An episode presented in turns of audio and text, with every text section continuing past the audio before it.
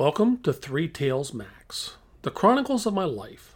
And I'm putting this together for really my family. The reason I call this Three Tales Max is if you hear more than three of these tales at one time, I guarantee you you're going to say, that guy's lying. That cannot possibly be true. Well, this is the truth as I remember it. An autobiography, a recap of my life, the Chronicles of Three Tales Max. Let's get started with I have some quirks, some idiosyncrasies, some things that no, normal people don't have about themselves. Here we go. Let's start out with what I call dippy eggs. Now, what are dippy eggs? Well, they're eggs. Like you put them in the pan. I don't know. I don't. I, I don't. I never can remember. Is it called easy over, sunny side up? You know, you have an egg and and the yellow is still runny. Like you put it on your on your plate in the morning and you break this yellow the yolk open and it runs. You know, you dip toast in it. Well, guess what? I just threw up in my mouth. I don't like dippy eggs. They're horrible to me uh, when I, my kids were little, young. Okay, I used to make them put a cereal box in front of their plate so I couldn't see the dippy eggs. And if they had any on their mouth, any yellow or white, loose, slimy, you know, li- liquefied type material, that's it. I'm done. Uh, game over. I am off. It just is bad. Now, this all kind of comes from when I was a child. My father loved what we would call dippy eggs. That's just what we called them. You know, they, they were he liked them fried in a frying pan. Mom would make some bacon and she'd take the bacon out of the pan. She'd crack two or three eggs in the bacon grease. Now this bacon grease might be a quarter inch thick. And dad's like, just lean the pan over to its edge and just throw the break- bacon grease up on top of the egg so there's a film, a scum of white and yellow on the top side, and it's barely solidified on the bottom take him out of the pan, put him on his plate, and Dad was happy. And Max left. You have no idea. But there's another thing, you know. It's called a lot of places a three minute egg. I forget, you know, my dad called them poached eggs. Some people call them coddled, uh, you know, all different kinds of names for eggs and how to prepare them. Look, I'm not an egg connoisseur, but when my dad would say he wanted a poached egg or a three minute egg, I made sure I wasn't at the table. You know, he would take those things and literally crack that. Okay, so a three minute egg, you boil, mom would boil them, I don't know what it is. The inside of the egg, inside the shell, instead of being hard boiled, it was like pudding. There was yellow pudding and there was a clear whitish pudding. And when you crack the egg open, it just ran out everywhere like egg pudding. Oh my God, I just ugh, oh, could not stand it. It was over the top. Dad loved them. My God, this man loved them. I, I, I don't know why. Mom didn't make it every breakfast. You know, we didn't have a lot of breakfasts during the week that were uh, as a family because my father worked second shift and I worked first shift or I was going to school or whatever. And, and, you know, mom just was cooking all the time. Sometimes she's cooking breakfast at, you know, one o'clock in the afternoon for my dad when he's getting out of bed. Dippy eggs. Oof it really kind of posed a, a big problem for me. You know, just getting done with the uh, conference run, right? I was telling you about my conference thing. When I go these places with anywhere, we eat a breakfast. We eat meals together, including breakfast. I never knew how many people in the world like dippy eggs or sunny side eggs or over easy, whatever you want to call them. But you know, the group has them. I got to be there. I got to man up, you know, and watch them eat. You know, the the yellows dripping down the outside of their mouth on their beard. Oh, oh, I just try to close my eyes, look the other way, drink the coffee. And when they ask, Max, what's wrong with you? It's like, oh, I'm just not feeling too well. I drank too much last night. And that's believable, right? So all these, you know, dippy egg issues kind of came from my father, I guess. That's where I first introduced to him. Yeah, he had his own issues, to be quite honest with you. It, like if we were children, you know, how you have a have a glass of water or some some drink and has ice in it. Well, as kids, we always like to just you know, we're done drinking the fluid, you put the ice and take the ice and put it in your mouth and you just chomp down on it with your teeth. Oh, that was great. Whew, you didn't do that around my father. He was on top of you. Bad. It's like, stop that. if you need to eat ice, I'll stick your head down in the water and you can drink it from there. Blah blah blah. You know, I, I don't remember what all he would say, but he was like, my, and my father was a man of few words. He did not speak much, and he rarely raised his voice. But if you were chewing ice around him, he was very boisterous. He also, you know, had stupid stuff like he didn't like to eat green food. No green jello, no green pistachio nuts, no green salads, no string beans, no lettuce, no green peppers. I don't know what it was with my dad and and uh, green food, but it was something. Oh man, you know, I, I think of my father, and I gotta tell you, I, I have lots and lots of fond memories with my father. Yeah, my dad and I had spent lots of time together. You know, he, like I said, he worked second shift, and I was working, you know, working or going to school during the daytime. I'd get up in the morning, and you know, we, I'd go to school, and he'd be sleeping. I'd come home from school at night. Sometimes I'd see him; he'd still be there before he went to work. Um, you know, I'm a young man. I'm I'm in school age, and and our family owned this LP gas business. And you know, my father, he's always worked two or three jobs uh, as a younger man and you know that's the way you know Alice and I are. You know, we we have always worked a couple of jobs. You can't just be, you know, satisfied with working one job. You got to be working a couple of them. Saturdays would come, and my father's used to be working on a second shift schedule, but nobody wants to them to come to your house at you know two o'clock in the morning or midnight or whatever to work on their LP gas issues. So with this LP gas business, we would take you know LP is basically bottled gas. It's a big tank of gas that we actually, at this time, were, were small enough for us to move around. Uh, we'd take our pickup truck and unload the bottles of, of gas. You know, f- when someone had an empty one, take the empty ones back to our shop and, and fill them up. But the other thing, that's not that wasn't bad at all. All right, I enjoyed being with my father, and you know, he'd be telling me about his stories. Basically, these podcasts that I'm doing, my father gave to me in real life in the front seat of a pickup truck while we were delivering LP gas. Okay, one of the things my father did as, as a service and without charge, that if you were a patron of ours, he would fix whatever gas, LP gas powered piece that you had.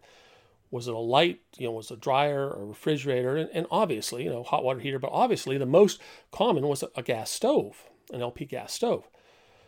Now, we lived in this small town, you know, and we served several small towns around us. We probably had a 25 mile radius that we would deliver gas in. And uh, there were some really poor people, and there were some really rich people, okay? But it didn't matter their wealth or their standing in the, in the community.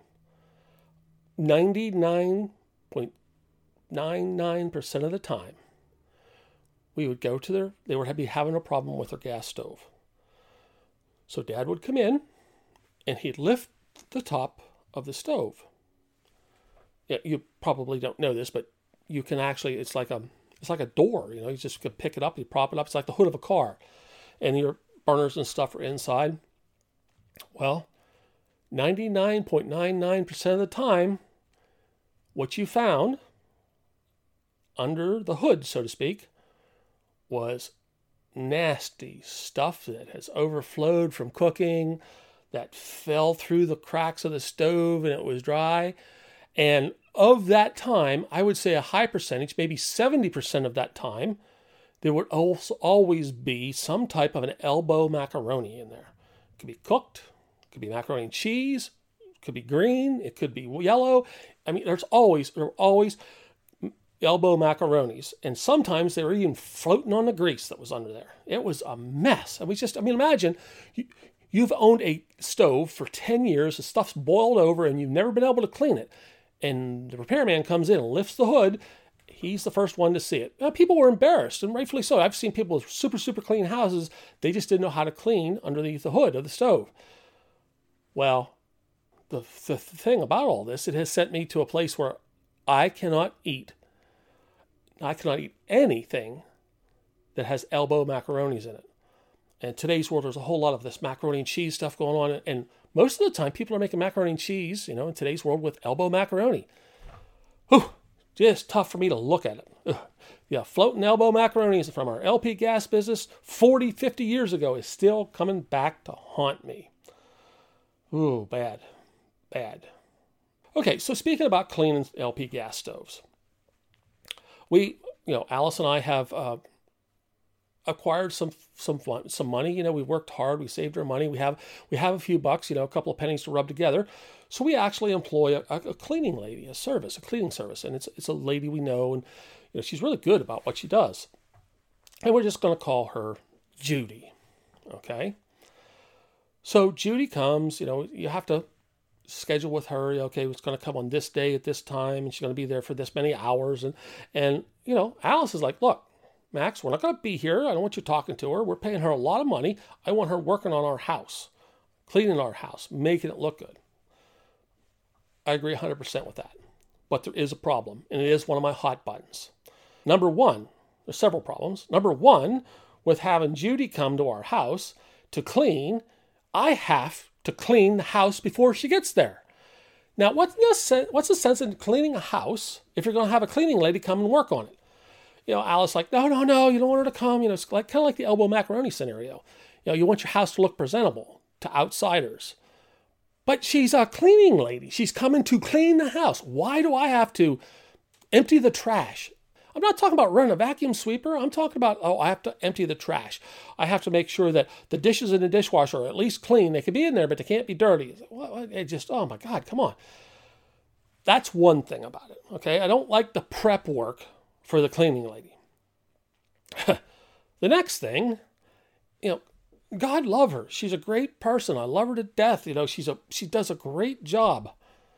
But she's you know she's a hardworking girl, woman, and she's she's going to clean um, a table, you know, an end table or something. She takes everything off the end table. She you know wipes off the end table. She wipes off whatever's on the lamp, you know, whatever what might have been there, clocks, lights, whatever, and she puts everything back on the end table. So okay, this is Max and his oddities. I come back to the house, everything is spotless, clean as ever. But I can't find anything because she puts back stuff back in the wrong place. She never puts it back in the same place. I'm kind of one of those guys. Everything has a place and it's supposed to be in it type of person. Uh, you know, anal, whatever you want to call me, anal retentive. I don't know, but it's that's me. I can't find anything. It's just it's not there. You know, I always put, you know, my my my coffee mug that I drink uh, out of first thing in the morning at this spot in the cupboard. So I open up the cupboard, it's there. Now in the morning, I'm kind of like dreary and, you know, where am I going? I need my coffee. So if my coffee cup's not there, I'm in trouble. This whole cleaning lady routine is, you know, it's, it's tough for me. I like the fact that I don't have to scrub the floors and wipe the toilets. And, you know, I have, I have a garage that looks like a, a room in our house, you know, and she cleans that, you know, where our cars are parked, all that kind of stuff. But there's really another issue, and this is a really big fault of mine with the cleaning lady, with Judy. Okay, so I can't find anything. She puts stuff back, and I can't find it. So the very first thing I go to is Judy stole it. She took it home. She sold it. It's on eBay. It's on, you know, whatever. And, you know, Alice, like, Max, calm down, calm down. It's here, you know, don't worry about us. Like, she's even had to text Judy and say, Judy, man, Max is, is going nuts. Where is, you know, the vacuum cleaner or whatever, you know, whatever that thing might be. Where's his red tie that he wears with his black suit? You know, that kind of stuff. Judy doesn't steal anything. But that's the first place I go because I kind of don't have lots of trust in lots of people. I know this lady. My wife taught this lady's kids in school, you know. Yeah. Max's idiosyncrasies. What can I say? So, you know, you've heard the whole porn star parking scenario. I mean, that happens when I go someplace, just a refresher, I go someplace and, you know, I, uh, there's, there's five acres of parking. I drive right up to wherever the entrance is, right beside handicap parking. There's always a space there for me. That's just, that just happens to me. I'm kind of weird about parking, right? But I'm weirder than you probably know. Uh, when I go to work, and we have a, a big parking garage. And I always park in the same spot. Now I'll go to like the fourth or fifth floor. I'll park farther away from the elevator. And when I go into work early in the morning, nobody's there. That's the way it's supposed to be. All right. I've chosen this spot because I want to park here. Doesn't have to be close. This is not, I'm not talking about porn star parking. I'm just talking about this is kind of like my unofficial parking spot when I go to work. I'm really, really mad when someone's parked there. But it's even worse, like if I'm at home, because we have several cars and they don't all fit in the garage, and so we have street parking. We we park uh, one of our cars on the street. Well, it's not in front of my house. It's not in front of anybody's house. You know, it's not. This is not a city. I don't live. I live in a very small town. You know, th- but this is the place where I park my spare car. So I take that spare car somewhere, and I come back. It's street parking. Everybody's allowed to park anywhere. It's open. There's not even a parking meter. Okay, that's how small of a town I am. But you want to talk about hitting my hot buttons? You just hit them. Ah, is my spot. What are you doing there? And I'll just sit in the car and start cussing them out. Yeah, welcome to my life. You know, there's a lot of things going on in my head that shouldn't be, okay? Just not right. And that brings me to someone trying to feed me. I love to eat. I eat almost anything. I'm not a very picky eater, but there are some things I don't like. Okay, I don't like like super vegan type foods. Some of them I do, but not all of them. I don't like I don't like every kind of meat that's ever been cooked. All right, um, you know I don't like dippy eggs. Right, okay, that kind of stuff. So what really gets me going is you know we'd be invited to a party and the host has worked really, really hard. He or she's cooked all this food. It might be a barbecue, it might be a, a sit down meal, you know, it might be, you know, whatever, a picnic, you, you know, whatever it is. But the host decides that they're going to take a plate and prepare it for you. Oh, you need to have some dippy eggs. You need to have some, you know, of this oddball stuff that you don't like. Oh, here's some really highly vegan stuff. This is really good. Just because the host likes it doesn't mean that everyone invited to the party is going to like it. So now the host has brings a plate. I'm a big guy. You know, that put sideboards on a plate for me, right? Here, here you go, Max. That's enough food for you. I look on there's like there's not one thing on there I want to eat. So now where am I at? Naturally, the host and the husband or the wife or the significant other of the host is sitting right beside me, okay? And they're watching me. They want to get my my reaction to all this great food that they've prepared. And it, look, it is good food but it's just not something I like to eat. You know, this is when it's bad for me. It's just I don't like to eat some of this stuff. So how do you, unnoticed, take this plate of food and scrape it in the garbage and dump it? You know, so can come back. Oh, look, I ate all the food. You know, I feel like I should just uh, sit there and like smear it around on the plate a little bit, you know, move move the green stuff to the right side and the blue stuff down to the center and oh here's here's some kind of a biscuit that you know tastes like cardboard. I'll just smear that around and get some of that what they call gravy and looks more like pudding on, you know, on it and you know, I feel like I'm 5 years old again. You know, I, people are watching me, they're to watch what I eat and I want to get a reaction. So okay, so you have to kind of fake like you're eating it you put a bite of food in your mouth and, oh my God, it's the greatest stuff. Thank you so much. Uh, I call that overshooting because now you are pegged with you like this green slop. And every time I see you, I'm going to give you the green slop. Oh, guys, I call that overshooting. Okay. I have overshot the being nice and kind and trying not to hurt your feelings. Uh, I just, ugh, you know, don't, don't fill my plate with food. Don't put anything on my plate of food. Let me prepare my own plate and I'll be just happy. I will definitely try some of the stuff, but all in moderation. I don't need, you know, three cups of green stuff that I can't identify and two cups of brown stuff that tastes like cardboard with paste on it, right? Max's hot buttons. What can I say? There's lots of them. This is just a handful of them. Thought I'd kind of break it in slow to you, break you in slow and just tell you the kind of the cream of the crop. Take care, guys. That's all for now, folks. This is Three Tales Max signing off. It's not my